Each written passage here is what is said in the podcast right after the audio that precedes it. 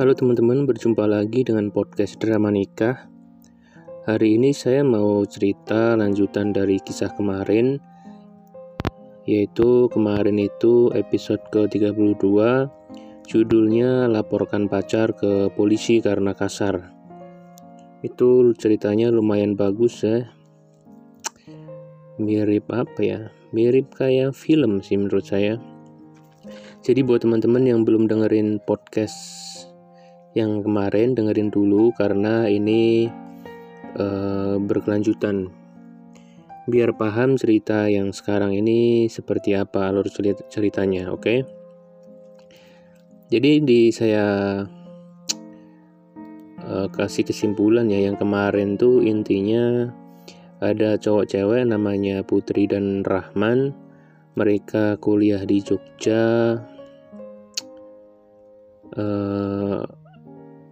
Sempatlah ada berantem gitu ketika pacaran, dan pacarnya itu dilaporin ke polisi. Cuma akhirnya pisah tuh.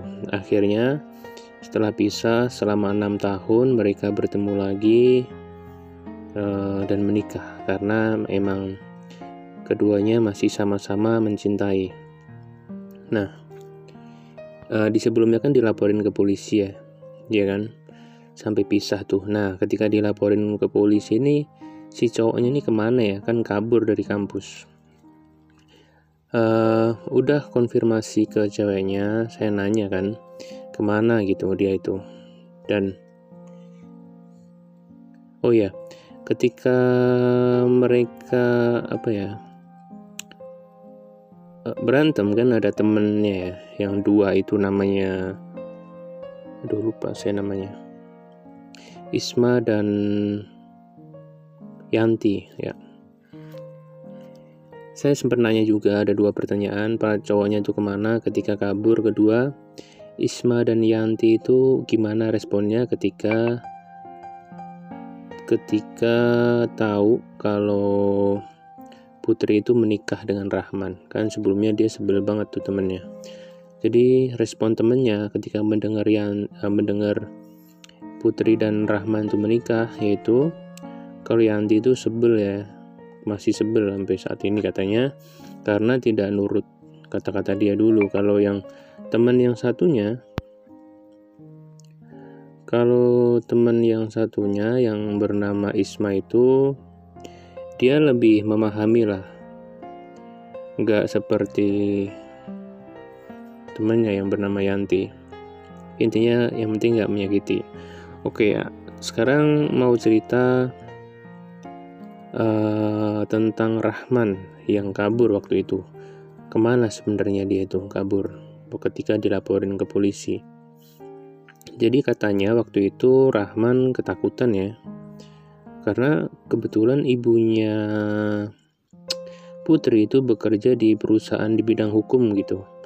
Jadi dia tahu, karena Rahman paham kalau kekerasan fisik itu bisa dituntut dengan hukum pidana. Karena waktu itu Rahman sendiri belum bisa mengendalikan emosi ya. Sebenarnya dia ada masalah di luar, tetapi malah dilampiaskan ke orang lain, yaitu ke pacarnya. Ditampar kan 3 kali kalau nggak salah. Itu di kampus kejadiannya. Jadi ada orang yang lihat, kurang lebih kayak gitu, di tempat umum lah. Dia waktu itu kabur ya, ketika takut dituntut hukum dia kabur ke Jogja, masih di Jogja tapi di pinggiran. Dia waktu itu kabur jual HP-nya untuk bertahan hidup karena dia ATM-nya tertinggal di rumah budenya. Nah, dia juga takut pulang ya. Jadi dia tinggal di masjid. Kemudian berusaha mencari pekerjaan dan beberapa hari akhirnya dapat, yaitu jualan, bantu-bantu di tempat jualan bakso, mungkin cuci piring atau layanin orang beli gitu. Jadi sebenarnya Rahman tuh masih ingin bertemu dengan Putri ya, ingin bertemu dengan aku kata dia. Di situ tertulis gitu. Beberapa bulan kemudian, 3-4 bulan dia kerja di tempat bakso itu. Dan Rahman pun walaupun sudah beberapa bulan masih belum berani bertemu Putri. Namun dia sudah berani pulang ke rumah budenya. Nah, kata budenya, bude sempat minta ke Rahman untuk pulang ke Pontianak. Tapi Rahman gak mau ya. Akhirnya budenya menelpon ayah Rahman yang di Pontianak. Ayahnya pun pulang. Katanya ayah Rahman ini bilang ke Rahman seperti ini, kamu boleh nemuin Putri ya, tetapi nanti aja kalau kamu sudah punya kerjaan, sudah punya penghasilan, sehingga kamu nanti bisa menghidupi Putri. Kalau sekarang kamu masih nurut sama ayah, pulanglah. Pulang saja ke Pontianak, nanti ayah belikan tiket kapal dan kamu kuliah di Pontianak aja. Rahman pun mengiyakan. Sesampai di Pontianak, Rahman gak langsung kuliah, dia nunggu tahun ajaran baru. Di sana dia bantu ayahnya yang berjualan. Nah, kemudian uangnya yang diberikan ayahnya ditabung untuk beli HP. Setelah beli HP, Rahman pun menghubungi aku, tetapi tidak berhasil karena memang nomor aku waktu itu sudah hangus, sudah mati. Rahman juga sempat menghubungi aku via Facebook, tapi Facebookku aja nggak pernah dibuka ya, lupa sandinya, jadi nggak berhasil juga. Dia malah sempat hubungin Facebook kakakku, tetapi ya tahu sendiri kakakku lumayan usil. Dia nggak suka adiknya disakiti, jadi dia sampai detik ini nggak pernah ngomong ke aku. Ini aku tahu dari Rahman kalau dia dulu pernah hubungin kakakku, cuma nggak disampaikan. Di sisi lain, tanteku yang di sini sempat bilang ke ayahku ya.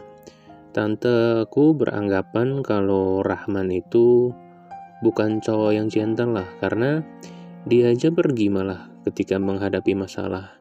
Nah, di situ papa jadi nggak suka. Rahman katanya juga sempat menghubungi lewat Isma, sahabatku, tetapi Isma cuma bilang, udahlah, biarkan kalian disatukan Allah, biarkan Putri meraih cita-cita yang dia mau dan fokus kuliah.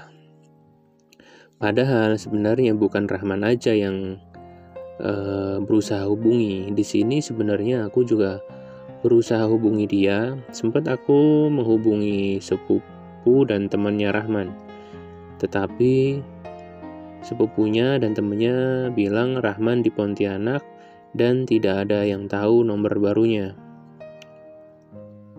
Oke. Aku sebenarnya seneng ya dengan keluarga dia. Baik, Rahman pun juga baik. Rahman bilang katanya selama dia di Pontianak, semenjak dari Jogja, dia hanya kepikiran aku, karena dia ini kepikiran kalau aku depresi ya, karena dia tahulah aku kan orangnya keras kepala.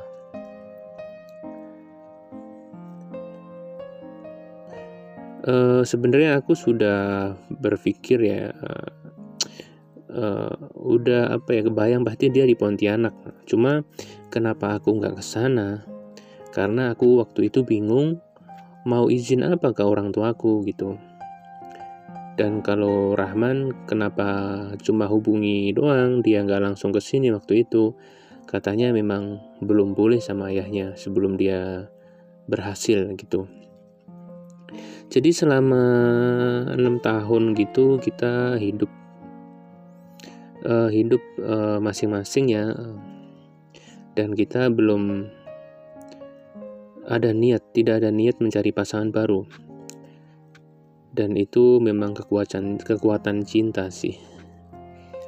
Di sini ada emot senyum. Percayalah Allah tahu mana yang terbaik untuk hambanya, bukan hambanya yang mau.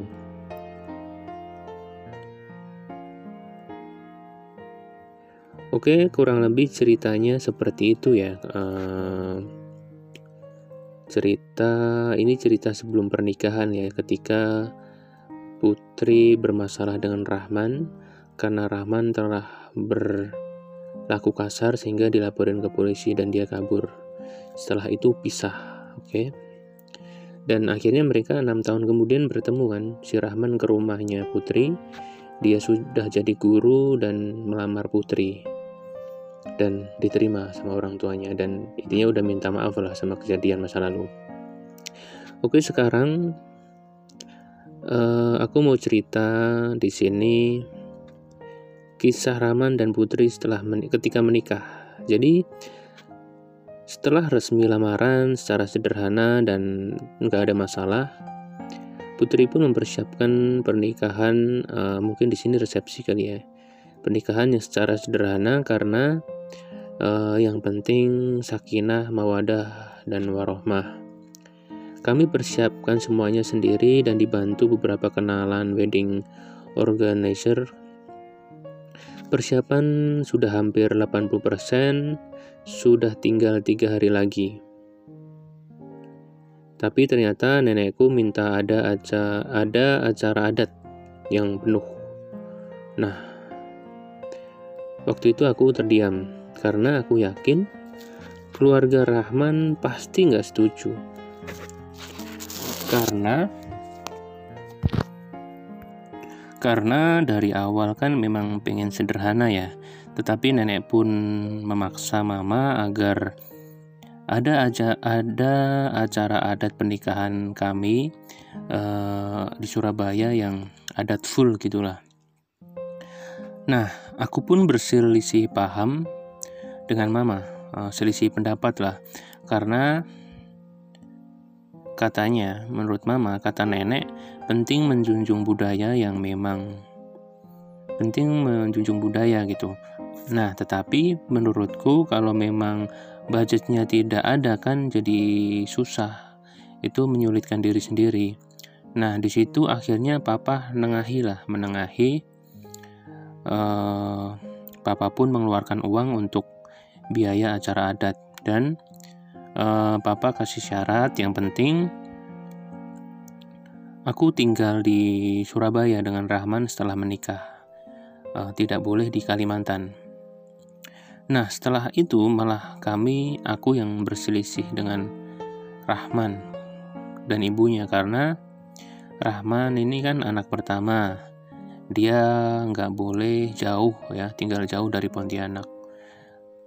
Pengennya sih suruh menemani ibunya di Pontianak.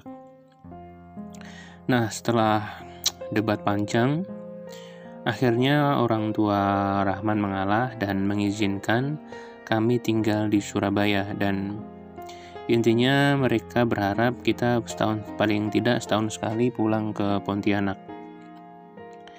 Alhamdulillah masalah selesai dan kami tidak tinggal dengan mertua.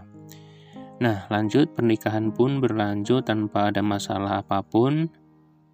Nah, tetapi semenjak saat itu mertua jadi nggak seramah dulu ya, mungkin dia kesal karena anak lelakinya ini tidak tinggal di sana. Aku berusaha cuek lah, tidak terlalu memikirkan, takut stres. Dan aku tetap berusaha ramah ke mertua. Lanjut lagi. Ketika lamaran berjalan lancar ya, alhamdulillah. Waktu itu meski kami menikah dan tinggal di Surabaya, tetapi papa tetap memberi pilihan. Nggak tinggal di rumah papa nggak apa-apa, nggak harus tinggal di rumah papa lah, intinya ngontrak juga boleh karena aku ini kan sudah dewasa. Papa nggak maksa tinggal bersama dengan dia. Kalau aku sih waktu itu terserah ya gimana suami.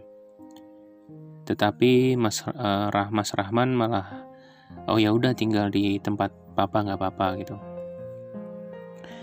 Kami pun beraktivitas seperti biasa ya. Setelah itu aku kerja, Mas Rahman kerja, kemudian tiap hari libur ada waktu berdua. kadang bersama keluarga tanpa ada masalah lah. Semoga hal ini terus seperti ini ya. Nah, tetapi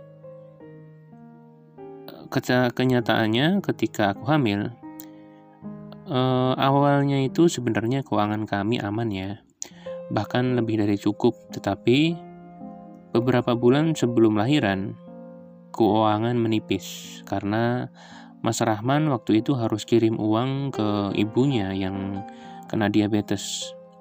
Ya udah deh, nggak apa-apa, aku maklumi. Waktu itu posisi aku ini cuti hamil karena sebentar lagi melahirkan. Dan jujur, waktu itu sebenarnya mulai menipis tuh, tabungan sudah tidak ada untuk biaya lahiran. Dan aku cuma berharap semoga bulan depan ada rezeki. Tetapi Allah berkendak lain, aku lahiran lebih cepat. Suatu pagi aku ngerasa mulas ya. Waktu itu aku sendiri karena papa, mama, kakakku, dan anaknya kakakku tuh sedang ke Malang karena nenek sakit. Aku gak ikut ke sana karena hamil tua ya waktu itu. Nah, lanjut lagi. Waktu itu perutku mulas sekitar jam 8 pagi. Kami panik tuh. Aku akhirnya meminta periksa ke bidan di dekat rumah. Nah, setelah di sana ketahuan ternyata aku sudah pembukaan.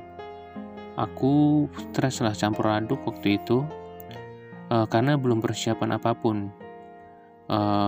Baju pun belum persiapan, baju buat bayi, karena aku kira masih minggu depan lahiran. Aku pun mencoba tenang. Kemudian pas jam 11 lahirlah bayi perempuan. Nah, sempat sebelum lahir, suami itu pergi ke toko bayi membeli sedikit perlengkapan dari uang yang suami punya lah. Hanya itu kalau nggak salah uangnya ya. Di situ benar-benar merasakan mengurus anak sendiri. Di situ benar-benar merasakan mengurus anak sendiri dengan suami, tanpa bantuan orang lain. Sedih banget sebenarnya karena pas lahiran gak ada persiapan, dan suami pun bilang setelah ini gimana kalau kita ngontrak, setelah 40 hari kita ngontrak aja gimana. Waktu itu aku bilang ya udah deh, terserah, tetapi aku gak bisa bantu ya, aku kan belum kerja. Dia pun mengiyakan, katanya iya gak apa-apa, aku sanggup biayain kamu dan anak kok. Gak usah kerja dulu. Terus aku bilang ya udah deh, aku nurut gitu. Kami pun kontrak pavilion sederhana karena memang suami belum, karena suami masih harus kirim ibunya ya, kirim duit ke ibunya. Jadi kami kontrak rumah pavilion kecil. Aku masih memahami lah suami mengirim duit ke ibunya karena memang surga di telapak kaki ibu. Kemudian keuangan agak membaik, sedikit membaik, meski kami hidup dalam sederhana. Nggak apalah, hidup biasa aja. Aku nggak masalah gitu waktu itu, yang penting bisa makan. Tetapi kadang nggak ada enaknya. Karena kalau mama datang, mama itu suka banding-bandingin lah dengan suami kakaknya gitu. Kayak suami kakakmu tuh, dia udah punya rumah, hidup enak, gak seperti ini. Alhamdulillah ya, tetapi sekarang kami sudah setahun lebih. Dan Rahman pun gak pernah kasar fisik lagi seperti dulu ketika pacaran. Saat ini kita nabung rumah, nabung duit buat beli rumah. Aku masih belum kerja karena anak ini kayaknya belum bisa ditinggalkan, dia masih minum ASI. Mungkin nanti setelah lepas ASI terus anak masuk PAUD aku kerja. Kalau selama ngontrak jangan tanya gitu, jangan tanya deh karena susah kami ini ya. Kadang makan sepiring berdua, tetapi ku terima dengan hati senang. karena aku yakin suatu saat nanti kita akan hidup lebih baik. Yang penting sehat dan gak ada perempuan lain. Oke. Nah, setelah anakku umur setahun, aku pun masih belum kerja. Kami masih ngontrak, tetapi tetap bersyukur karena sedikit demi sedikit kebutuhan rumah tangga terpenuhi. Tetapi tiba-tiba ada kejadian yang gak mengenakan. Suatu hari secara tiba-tiba mamaku meminta aku berpisah dengan Rahman karena dia gak tega ngelihat aku hidup kesusahan. Memang kami ngontrak rumah di kota yang masih sama dengan orang tua ya. Dan emang ya dulu sempat adalah orang tua memberikan bantuan barang ketika kita ngontrak.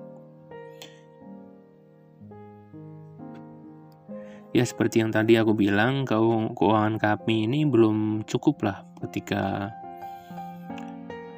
ngontrak setelah lahiran gitu. Karena Rahman memang guru biologi yang belum tetap lah, dia juga cari sampingan sebagai guru les. Intinya keuangan belum stabil. Nah lanjut lagi ya, jadi waktu itu mama tiba-tiba datang ke rumah, bilang gak tega, kok anakku jadi ibu rumah tangga seperti ini sih, hidupnya pas-pasan, ungkap mama dalam keadaan emosi ya, nadanya keras di depan Rahman. Mending kembalikan aja deh anak dan cucuku, kamu kayaknya gak becus bahagiain istri dan anak. Terus melihat hal itu, kemudian aku bilang ya, Ma tenang Ma, kenapa Mama bicara seperti itu Ma? Oh iya, kata Mama bilang lagi tuh. Oh iya, kemarin Mama dengar kamu ikut jualan COD ya, bawa Permata panas-panasan naik motor, iya kan? Permata ini nama anaknya ya. Jadi katanya sih Mama tahu kalau aku naik motor panas-panasan jualan roti gitu. Dia nggak mau aku seperti itu. Kemudian aku bilang ke Mama, Mama tolonglah, aku melakukan itu kan buat bantu ekonomi. Lagian pasangan baru menikah emang harus prihatin Ma, nggak bisa langsung sukses. Ini kan biar mandiri, biar nggak bergantung ke Mama dan mertua. Mama kan tahu Mas Rahman belum PNS. Ya, nanti aku kerja lagi ya. Karena sekarang kan Permata masih butuh ASI. Kemudian Mas Rahman berkata ya, dia berdiri. Semua keputusan ada di Putri ya. Aku terima apapun keputusan Putri, kata dia. Kemudian Mama masih dengan nada tinggi. Dia bilang, kamu ini bahagiakan anakku ya, bukan menyengsarakan anakku. Malah ajak panas-panasan, jualan roti, gendong anak, gak kasihan apa? Aku pun berlutut dan bilang ke Mama, Mama makanya doain ya Ma, doain aku dan Rahman bisa membangun keluarga sakinah, mawadah, warohmah, bukan malah ingin memisahkan kami Ma. Kemudian Mama diam dan pamit pulang. Kupikir sebenarnya ini udah selesai ya. Ternyata enggak. Ternyata belum selesai. 2 hari berlalu, tiba-tiba ada orang datang ke rumah, ketuk pintu. Dia yang datang adalah Rifki. Jadi Rifki ini adalah mantan pacarku dulu ya sebelum kuliah. Rifki merupakan anak teman mamaku dan teman SMA dulu. Aku bukain pintu, terus aku nanya, ada apa Rif kesini? Maaf, aku cuma bisa nerima tamu di sini ya, karena suamiku lagi kerja. Tunggu bentar gitu. Kemudian aku masuk ke dalam, aku bergegas ke dalam memastikan anakku tidak jatuh dari tempat tidur. Aku kasih bantal guling kanan kirinya. Kemudian aku mengambil ini ya, merapikan kabel charger biar nggak ditarik-tarik anakku, nanti takutnya bangun. Nah, kemudian aku ke dapur membuatkan minum untuk Rifki. Kemudian Rifki bilang, jadi Tante Emi nyuruh aku ke sini. Kata Tante, kamu mau ninggalin suamimu ya? Dan mau hidup dengan aku? Aduh Rifki, maaf ya. Kapan ya aku ngomong seperti itu? Aku ini susah seneng tetap bertahan sama suamiku ya. Pernikahan bukan main-main loh. Yang mudah untuk bercerai. Maaf ya. Kata Rifki, aku kira beneran Put. Karena jujur aku juga masih mengharapkan kamu, kata dia.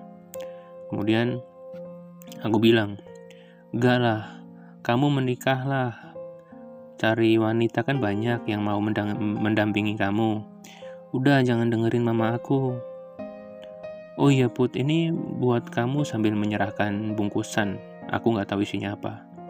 Aku pun langsung menolak. Oh gak usah, bawa pulang aja ya. Mending kamu berikan ke pengamen atau pengemis di lampu merah. Aku gak bermaksud menolak, tapi ada orang lain yang lebih butuh. Kemudian Rifki ini mengangguk. Oh iya, dia bilang lagi, nanti kalau butuh apa-apa hubungi aku aja ya Put, jangan ragu. Kemudian aku jawab, sebenarnya aku lebih senang ya kalau nanti kamu kesini bawa undangan nikah kamu.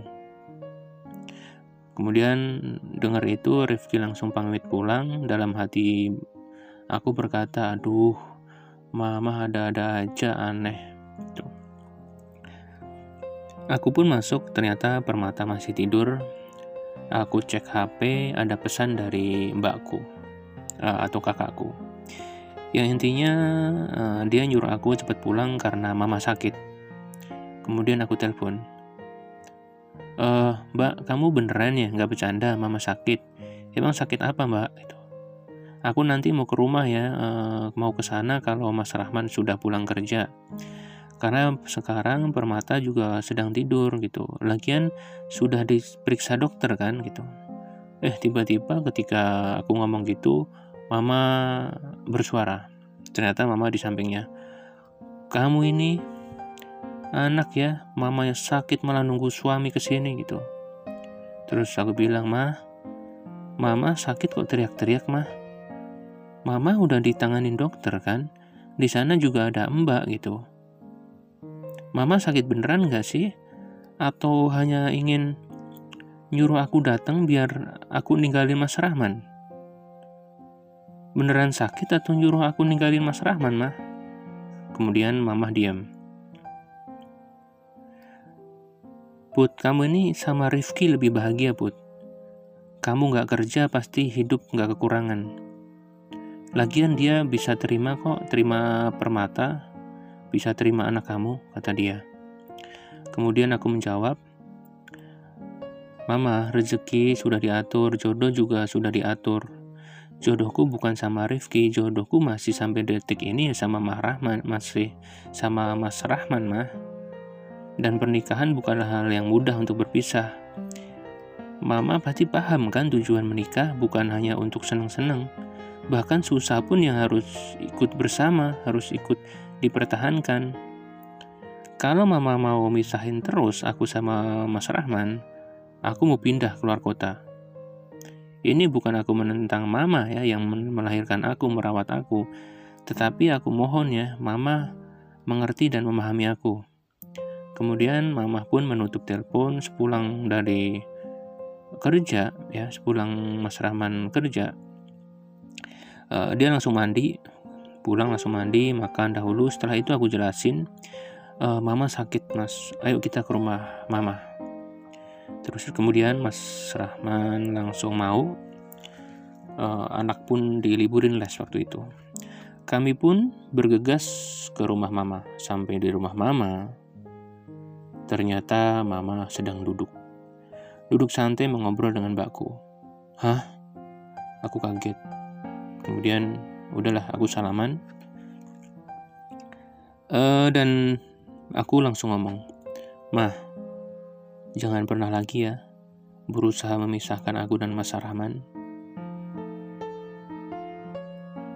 Kemudian Mama memelukku dan berkata, "Iya, maafin Mama ya."